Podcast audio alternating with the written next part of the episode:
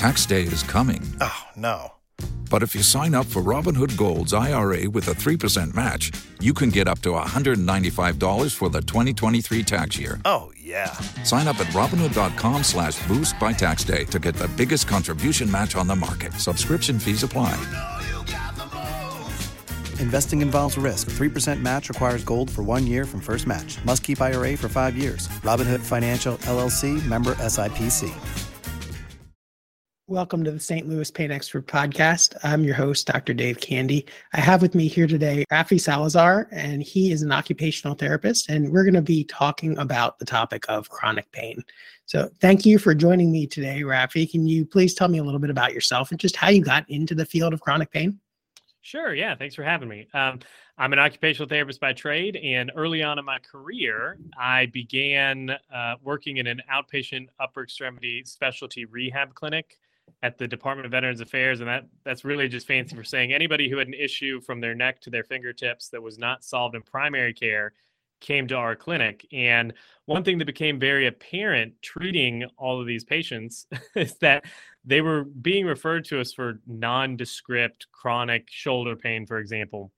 And digging into it, um, we really realized that a lot of the the issues that they were having, a lot of the pain that they were having, really stemmed from other disorders, right? We had uh, a lot of veterans, so uh, post traumatic stress disorder, PTSD, depression, psychosocial factors were all affecting their lives in a way that manifested in real experienced physical pain. And that kind of led me on the path as a clinician working in that department to kind of explore different methods and modes for treating chronic pain. We ended up uh, doing a big interdisciplinary pain management program at the VA that I worked at, which was Charlie Norwood VA Medical Center in Augusta. And we had like psychology, uh, psychiatry, phys- uh, physio- physiotherapy, so uh, kinesiotherapy, aquatic therapy, occupational therapy. We had like 10 different specialties involved. Voc rehab was involved.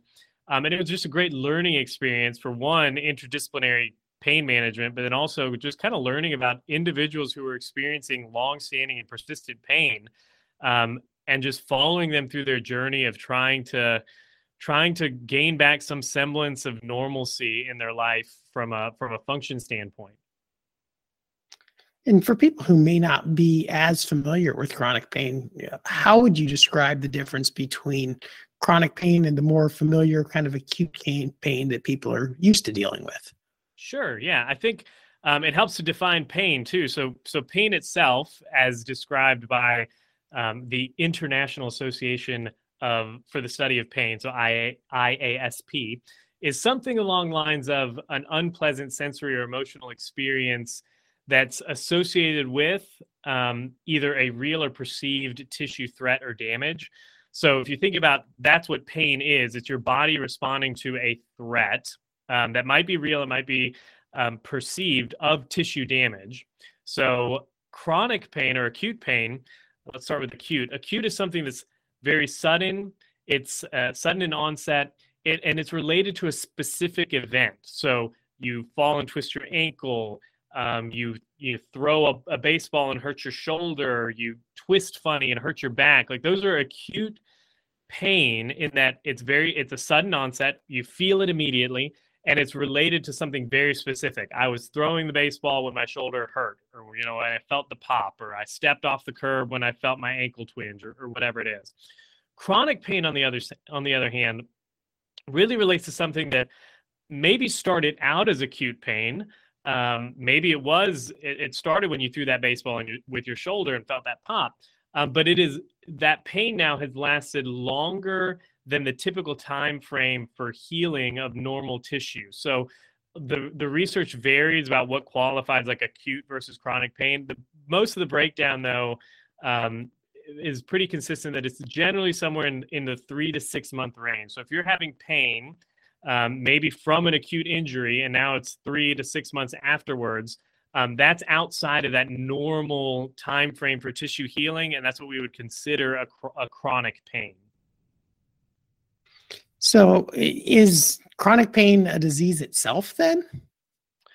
At, you know, there's there's been a big move in the literature to kind of define it as such, um, because again, we've been thinking about pain as like you know the the fifth vital sign or it's it's a symptom of something else however in instances of of true chronic pain and there's there's three different types that we can talk about here um, that pain may happen regardless of whether or not there's a real biological or physiological process going on. So when you know when i think about pain or when you think about pain a lot of times you know we're thinking okay i cut my finger and that damage to the tissue is what signals the, the, the sends the pain signals up to my brain and then i, I have pain in my finger right? Um, with chronic pain and there are specific types of chronic pain that happen regardless of whether or not you actually experienced a damage to your tissue or an a, issue with your tissues if, if you would to quote Adriaan Louw um, because if you think about that original definition of pain it's that physical and emotional response in response to a threat, whether that threat is real or perceived. So, yeah, there is there is an argument for for discussing chronic pain in particular as a disease process um, because it is one of those things that doesn't necessarily need to involve an injury for you to experience real pain. I mean, this pain is is real. It's not something that's just made up or that maybe that you know it's all in your head for example like these are this is a real sensation and we need to figure out how to deal with it on its own as an experiential uh, impact if you would rather than just the symptom of, of another injury or something like that yeah, that is a common stereotype, and we'll, we'll probably dig into that a little yeah. bit deeper here in a bit. But sure. um, uh, you mentioned three different types of chronic pain. Can you just kind of expand on that a little bit uh, about the three different types of pain and you know, what makes each of them different, and how a person who might be suffering with pain that's gone on longer than it should uh, can know which one they might be suffering with and how to treat it? Sure. Yeah. Um, so the literature defines three different diff, uh, different types of chronic pain or classifications, if you would, of chronic pain. The first one would be called like a neuropathic pain, so neuropathic. And this results in some, it's either a lesion or a disease process in the, this is a big word, somatosensory system, but the, the nerves and the tissues and all that. And what this means is that maybe there wasn't an acute injury, maybe there wasn't a real uh, an injury to the to the muscles or the tissues themselves, but this is actually a disease process happening with the sensory system. So maybe it's a a lesion or um, a diseased point on a peripheral nerve or a spinal spinal cord nerve that's sending those signals of pain, right? Um, and that is one type. So this neuropathic pain, which would be something is actually there's a lesion going on. There's something pathophysiologically wrong with the somatosensory system itself. Um, and then you've got nociplastic pain, which is also kind of referred to as um, like nociceptive pain, but it's the type of chronic pain, and it's this is again defined by the International Association of, of uh, for the Study of Pain as it's pain that arises from the altered perception of the signals that we're getting, basically. So, in order for for this to class or for someone to classify or qualify as like having quote unquote nociplastic pain. It would have to be uh, pain that's been going on for around three months in duration. Um, it's regional rather than discrete. So instead of it being like my index finger has pain, it would be like, oh, my whole hand, or maybe my forearm, maybe it kind of moves up into my forearm and my elbow and back down to my hand. Um, and then the the report of pain the the third uh, qualifying factor is the the report of pain can't be entirely explained by um, either a nociceptive or a neuropathic mechanism. So um, it's regional, it's distributed, um, it's been going on for three months, and we can't point to a lesion in your wrist, like carpal tunnel, for example. We can't point to an entrapment of that nerve as being the reason for this pain. Um, and then the final uh, kind of qualifying characteristic is that this person experiences hypersensitivity, which is really just really hypersensitive, or um, light touches can cause pain um, that are at least present in the region of the pain. So maybe just going with the hand again, since we're here. Um, it's been going on for three months. It's kind of regional. It's not just the specific area. Um, it's not a lesion in the nerve. Maybe we did a study and there's nothing going. It doesn't look like we have carpal tunnel. But if you touch or rub your hand very lightly, you're getting a lot of sharp shooting pains, or it's really sending the signals off. um, that would really qualify as what we call nociplastic pain, which is again this pain that's really just altered perception of the of the input that we're getting, right? Um, and then the final uh, the final type of chronic pain, if you would, or classification of chronic pain is is called central sensitization, and that's defined really as just what we call an amplification of the neural signaling of the nervous system. So again, this is like if you think about the threshold for most people or for the typical developing person might be right here before uh, they get pain. So you can step on the floor, for example, and maybe that the nerve signals are right here and they don't get high enough to, to send the alert signals to the brain to, to trigger a pain response. It's with central sensitization, what we see is that that threshold gets lower and lower and lower so that even you know normal or typical input that we would get from walking around for example or from putting your hands in your pockets is eliciting that response. It's sending those danger signals. So there's those are the three different types and then the types of treatment you know varies depending on on the type right? If it's a neuropathic pain i mean there's a disease process there which probably requires that you go see a physician and speak with some specialists about okay where is this you know this lesion occurring in the nerves and then what are the treatment options? You know maybe it's some in steroid injections maybe it's sometimes it might be surgery um, for things like neuroplastic pain uh, or that uh, perception type pain then then you're talking about okay the types of the types of things we need to do to to address that type of pain really involve re-altering our perception of the inputs that we're getting right? So maybe this involves something like mindfulness um, deep breathing that body work you know yoga stuff like that. Um, there's a lot of research and there's a great book called the way out and i can't remember who wrote it but um, he talks about neuroplastic pain. The word he uses is neuropathic pain which is the same type of thing. Um, and he uh, the the author of the book describes something called somatic tracking which is basically um, it's mindfulness pointed to to the parts of your body that are that are in pain. And what you're trying to do is you're acknowledging the pain you're seeing the pain you're observing the pain and then you're reassuring yourself and your nervous system and all of that that the pain that these are normal sensations and they shouldn't cause pain. And there's actually pretty good uh, research using somatic tracking to decrease that um, altered perception of pain and then with things like central sensitization, where you have that threshold that's gotten lower and lower, well, the goal obviously then is to increase that threshold. And how can how do we do that? Usually with some sort of um, sensory retraining and, and things like that. So it it's pretty complicated. I mean, when you're talking about things like central sensitization and nociplastic pain and neuropathic pain, those are big words. A lot of things get thrown around, and it is it is fairly complicated. Complicated. It's hard to tease out on a podcast, but that, those are some some general guidelines that can kind of help you figure out okay if this is the type of pain that i'm experiencing you know what what kind of treatment should i be considering yeah, it is a lot to jam in in a podcast. And yeah. if you're listening, to books this, have been written about this subject. yeah, uh, absolutely. Uh, for people listening in the audio only version, yeah, Rafi was using an example that I use about a, a threshold, and he made some hand gestures. But you can check out the the video version of this podcast on YouTube, um, and, or just picture a cup filled up with water almost to the brim, and you're just you know, putting that little last bit in to top over the cup and spill it over. Um, but uh, those were great examples. So you've got basically on one hand your acute tissue based sort of acute nociceptic pain, and then on the other hand chronic pain, and those sort of subcategories underneath of those. So, how do the psychosocial factors work into this? You mentioned at the beginning that you dealt with a lot of psychosocial factors at the VA, and uh, how does that affect chronic pain?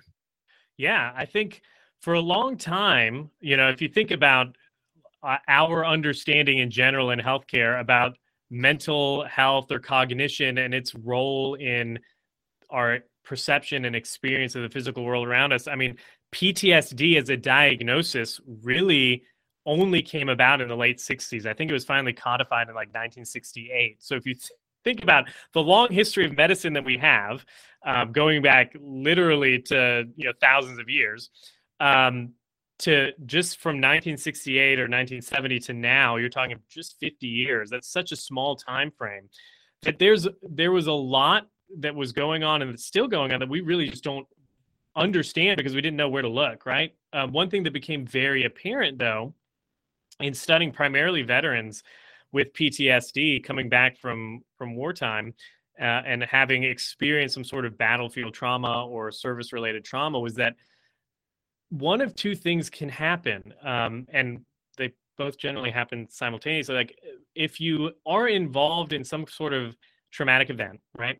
Um, and that leaves an impression on you. What we know from the literature now, after having studied it for the last couple decades, is that traumatic events in particular alter the the chemical makeup and even sometimes the structure of the brain, making a person at risk for higher or um, or what they call negative affective states. Maybe maybe it's depression, maybe it's something um, like a mood type disorder. However, also when it relates and when it comes to the pain piece of it, um, this the part of the brain, so your limbic system, which involves your amygdala, um, which is responsible for fight or flight, for example, is the same is involved in both the pain response and these those emotional responses right? So if you think back again about pain the definition that it's both a physical and an emotional experience.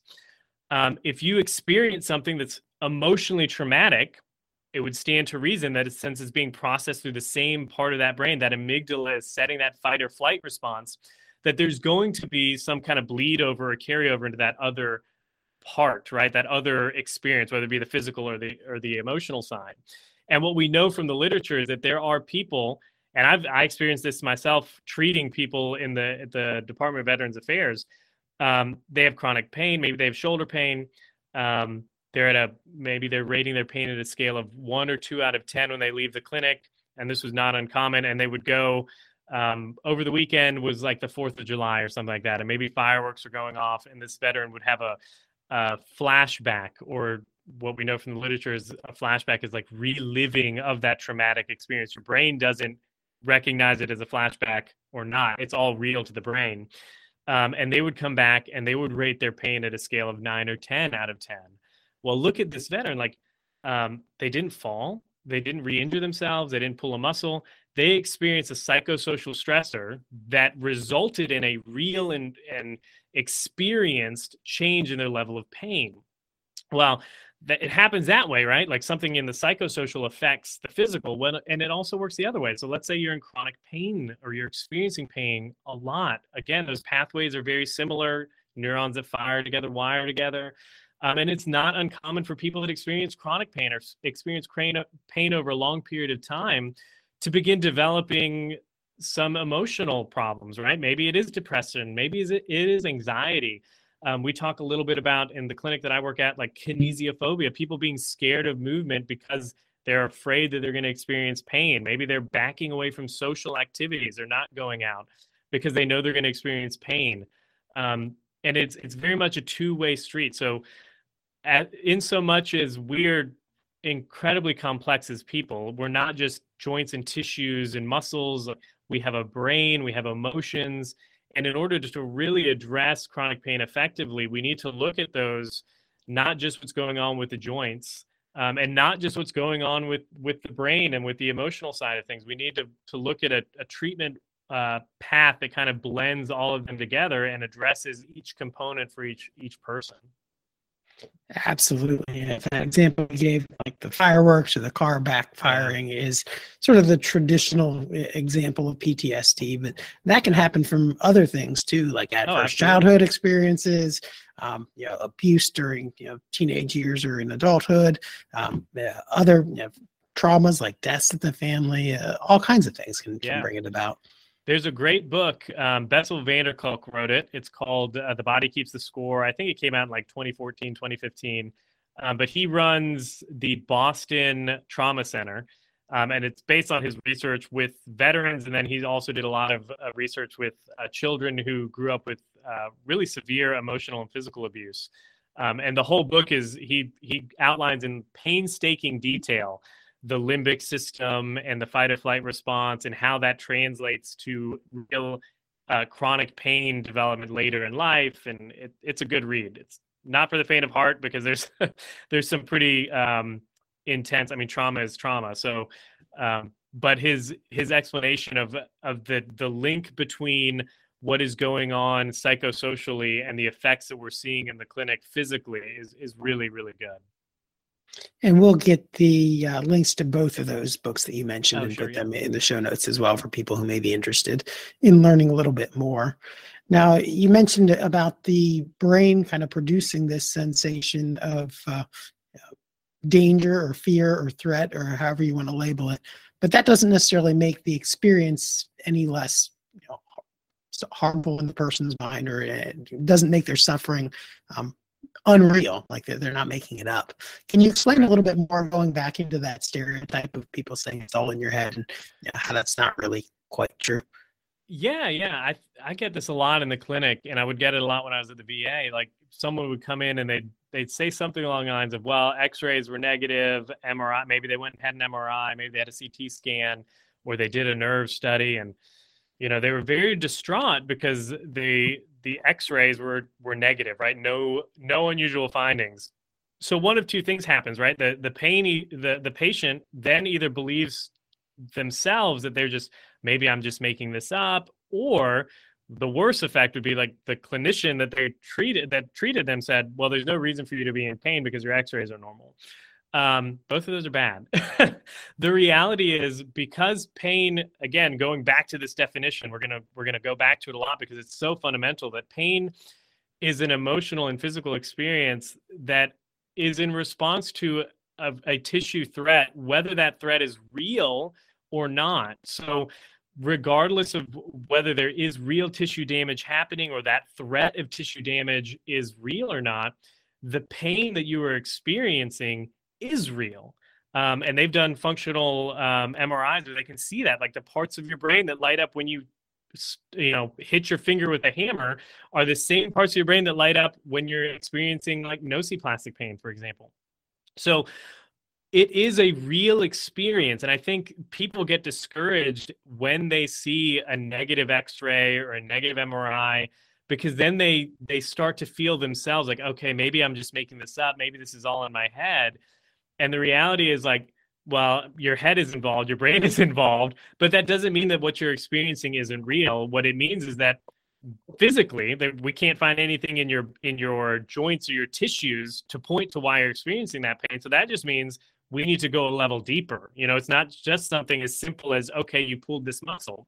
This is something that requires a little bit more specialized skill a bit a little bit more specialized uh, treatment and in-depth look at what's going on with you in in particular in your different situation your unique situation so that we can tailor a treatment plan that's really addressing the fundamental root of your pain which is going to be that perception of that pain or that perception of that threat. And maybe it is something like uh, your threshold is lower or maybe it's something like a a real a nociceptic or no, nociplastic pain that we need to address. Either way we want to be able to to get past this idea that just because an x-ray doesn't show a broken bone or just because an mri doesn't show um, some kind of tear in a ligament or a, or a tissue does not mean that you're not experiencing real pain because again pain is an alarm signal. It's your it's like your body's uh, um, check engine light if you would and you need to you need to explore that even if the easy reason that you might be experiencing that check engine light isn't the reason for it being on right so it's the same type of thing that just because you can't point to something very not superficial that sounds bad but something like an x-ray and say that's why i'm having pain doesn't mean that your pain isn't real. In fact it is very real and we just need to address why it's happening why you're experiencing that pain Yeah, it's interesting how visual we are to just want Yeah. to have something to point at and say, that's it. That's what's causing our pain. yeah Yeah, the, the car analogy is great. Like your check engine like goes on and you want it to be a flat tire or a, a belt or something like that. You can just replace it and move on. But you know, sometimes it's a problem in the electrical signal where you in the system where you look at it and everything is connected, but the electricity isn't moving through. exactly. Well i think there's there's some aspect too of like the, the stigma around chronic pain because it kind of blends into if this isn't a real biological issue then is it a mental health issue? And there's a big stigma about mental health. And there i think there's a, a part of patients that i treat for sure don't want to be um, labeled like that, right? They want to be able to go to their family, their friends, and say, "I went and saw somebody, and it is a disc in my back that's causing all this problem." Because everybody kind of understands that, right? If you if you go go to your friends and say, "I've got you know nociplastic pain, and this is you know it's a perception in my brain, and we got to try to figure it out," like automatically moves you from this, okay, this it's socially acceptable to pull your back or have a bulging disc for some reason it's not so acceptable or just kind of out of the norm to have something going on with your somatosensory system that we need to address. So there is a this idea of like the stigma around pain and mental health and the psychosocial factors of our health that over time have been breaking down, but not quickly enough, in my opinion. Absolutely. You know, it's perfectly acceptable to say, oh man, my back's really hurting today. But, yeah, you know, if you say, man, I'm feeling really depressed, I'm sad, exactly. everything's going wrong, like people look at you like you're like, I don't want to hear that. Um, exactly. Um, yeah. And it's, it's just kind of weird how that, that happens, but that stigma is, certain, stigma is uh, certainly still around. So we've talked about uh, the psychosocial components or the psychological components. What about the social components? What about the relationships that pain causes between people? For example, when you can't participate in the activities you like, you can't do sports you want to do, you can't go do things with your family or with your friends, or you can't take care of your kids, you can't go to work. How does that affect people? Yeah, I think it's it, it's one of those things that can kind of lead into a tailspin, right? Like a kind of a self-feeding downward spiral. If particularly with people that are used to being active and being out and about and doing things, um, there's an emotional component about missing, you know, maybe missing social events that you wanted to participate in or um, not being able to do things that you were able to do previously. A perfect example. Um, uh, the day after Christmas, I was uh, trimming my dog. We've got this doodle, this golden doodle that my my wife wanted for the kids. So I'm in there trimming it and I stood up and got, got this like sharp shooting pain in my back. I mean, I almost fell to my knees. I was in so much pain.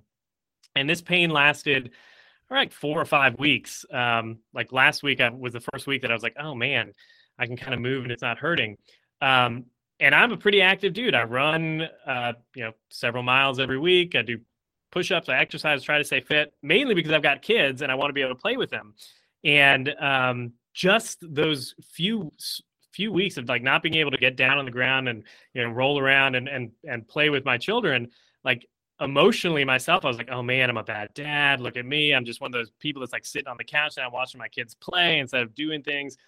And i don't even have chronic pain you know? Like i knew that i'm, I'm a young healthy guy. I'm going to get back to doing things eventually.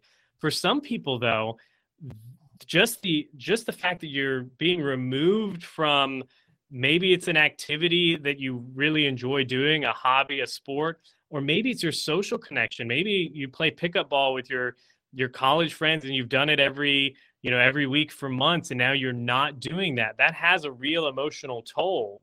Um, so that's one aspect of it. Like the the there is an emotional um, an emotional threat, if you would, when you're removed from doing things that are meaningful to you, and that can open you up to what the research calls negative affective um, or negative affect, so mood disorders, depression, anxiety, all of that.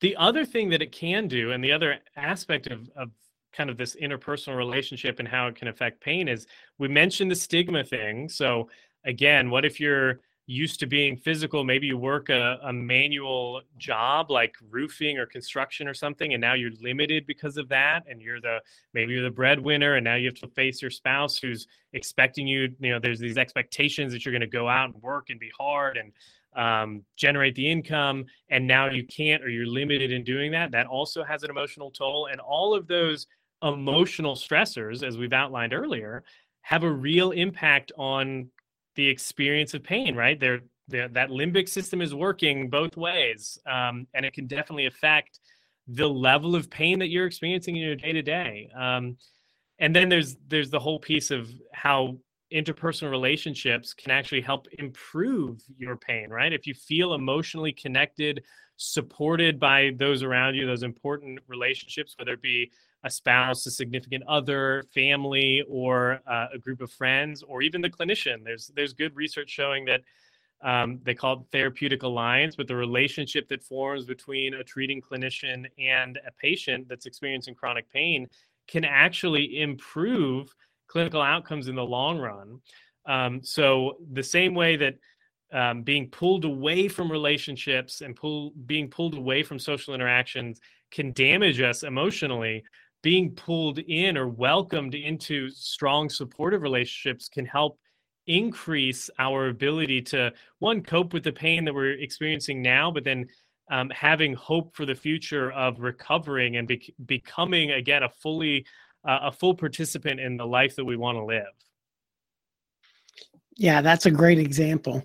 Um, and the example you mentioned about the golden doodle that you had, or injuring yourself playing basketball, yeah, that's a great transition really into the connection between acute and chronic pain because we sort of talked about it yeah. at the beginning like well there's acute pain that's tissue based and then there's this really kind of strange complex thing known as chronic pain over here but in most cases of chronic pain it doesn't start out as just being created in your brain or psychosomatic. Yeah. Um, it's usually a case of acute pain where there was a, a tissue based injury and it just never went away, even though the tissues may have long since healed healed up. So how does that happen? Yeah, usually it can be um again, so you injure yourself, there's a real, it's specific, you know what it is. I pulled my back, you know, trimming my dog or whatever.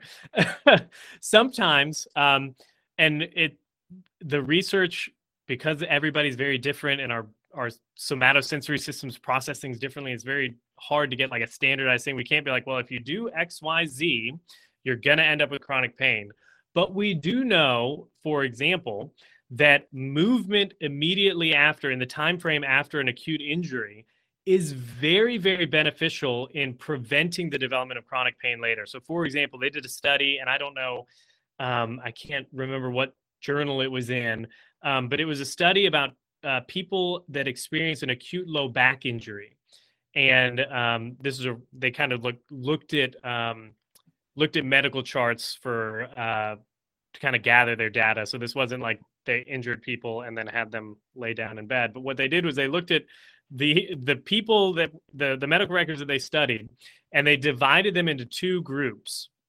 And the first group of charts that they studied were people that experienced uh, an acute low back injury, for example, um, and then tried their best to return to normal activity as soon as possible. And then the other group of people were a group of people that experienced some kind of uh, acute low back injury, some kind of strain, pull, or whatever. Um, and then they had bed rest for two to five days.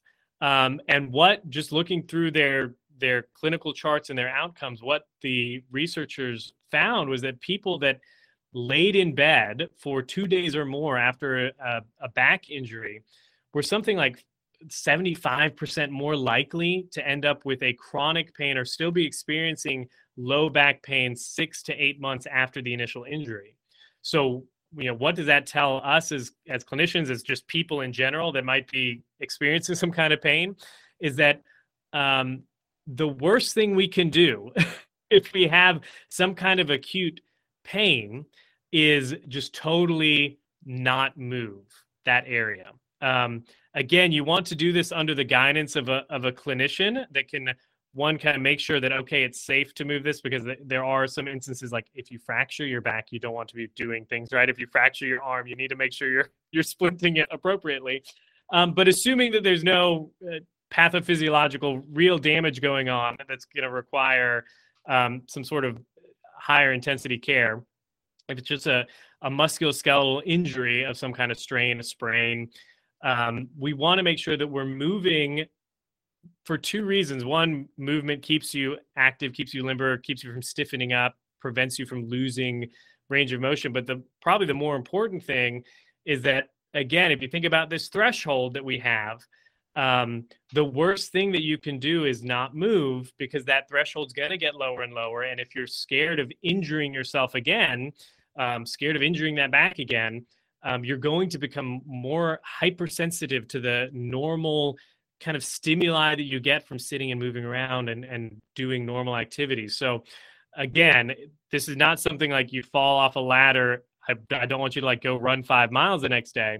But we do need to be uh, cognizant of this correlation between um, immobilization and not moving and the development of chronic pain later. Um, I think that's a that's a big one. Is movement to our knowledge right now, is the best pain medication that we have, both for chronic pain and even for some acute uh, injury that's that doesn't require like surgery or splinting or casting. Um, so we need to make sure that we're we're continuing to be active despite some of the pain we may be feeling, because ultimately it's it's going to be good for us to do that and not to sit and develop some kind of nociplastic pain later in life, right? right. Yeah. To respect pain, but not to fear yes. it necessarily, not exactly. to be fearful of movement or kinesiophobia, yeah. like you mentioned earlier. Exactly. Yeah, and if you think about that pain being again, it's an emotional and a sensory response or physical response in response to that threat, whether that threat is real or perceived, we want to do everything that we can so that our somatosensory system, our nervous system doesn't perceive normal movement as potentially threatening, right? Absolutely. So, what are the expectations with chronic pain? Say someone suffered with pain for three or six months or longer. And you know, they've gone through kind of the traditional route of getting tests and x-rays. And you know is there an expectation that uh, they can improve from that? Or sometimes people get frustrated and they just think man am i going to have yeah. to deal with this forever? Is this just yeah. the way it's going to be? I, I think that's totally it's a valid it's a valid concern. Um and because i don't know about about you but i've like i felt this way when i had this back pain going back to this example from a, a month ago like um like you almost when you're in it and you're feeling pain you can almost not perceive or not visualize what not feeling in pain will look like right? Or somebody that's got like a cold for example like i, I can't ever like i'll always feel this post nasal drip or this sore throat or this headache or whatever it is. Like we as humans just kind of freak out about maybe it's just my personality. But but um, it's very hard for us to kind of visualize what it'll look like if we're experiencing in the here and now pain, right?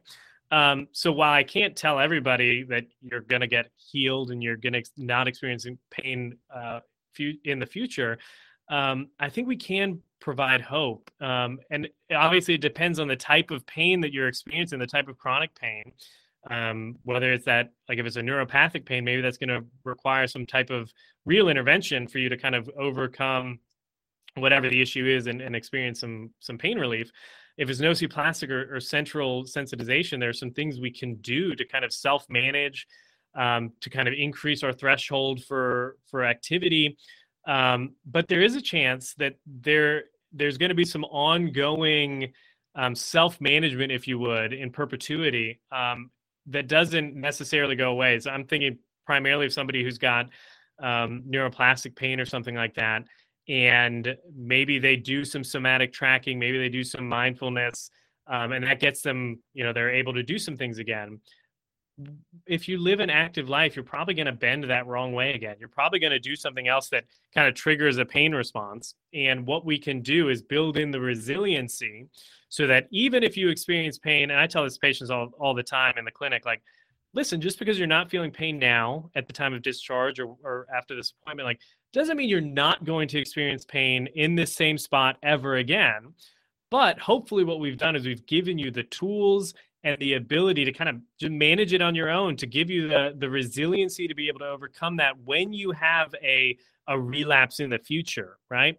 Um, one of the things that gives me a lot of hope from just reading the literature and the research is that you know, our brains, because of neuroplasticity, which is just the ability of the brain to to change or rewire, like our brains are constantly changing from the moment we're born until the moment we die. So to me that that gives me a lot of hope that just because we're I'm experiencing or you might be experiencing this chronic pain that's from a somatosensory issue now does not mean that you're going to be experiencing it forever. Your brain is constantly changing, it's constantly adapting, it's it's constantly wiring and rewiring new neural pathways. So that means there's always hope that we can kind of retrain that nervous system so that the chronic pain um, maybe we feel a little bit of stiffness maybe a little bit of pain maybe we relapse again but it's going to to on balance become better over time right? And it's going to look different for every person um, but there those are what, some of the things that give me hope about uh, working with and, and really talking with people who are experiencing chronic pain Well, absolutely. And even if you the pain doesn't completely go away, if you can bring it down from a roar to a whisper and Yeah. not being able to do the things that bring you happiness and joy to being able to do those, then for most people that's enough. Exactly. Yeah. Um, I had so I run a podcast. It's called the Better Outcomes Show, and I had Bronnie Thompson on. Um, she's a she runs the the interdisciplinary pain management program at Otago University in New Zealand. She's like a, a big, big name in the in the pain science realm.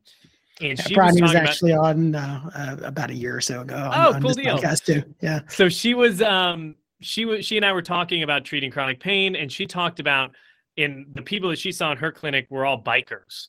Um and they would run out and they would, you know, ride their bike on the weekend and they'd be in a lot of pain or whatever afterwards and she'd say, you know, like was it worth it?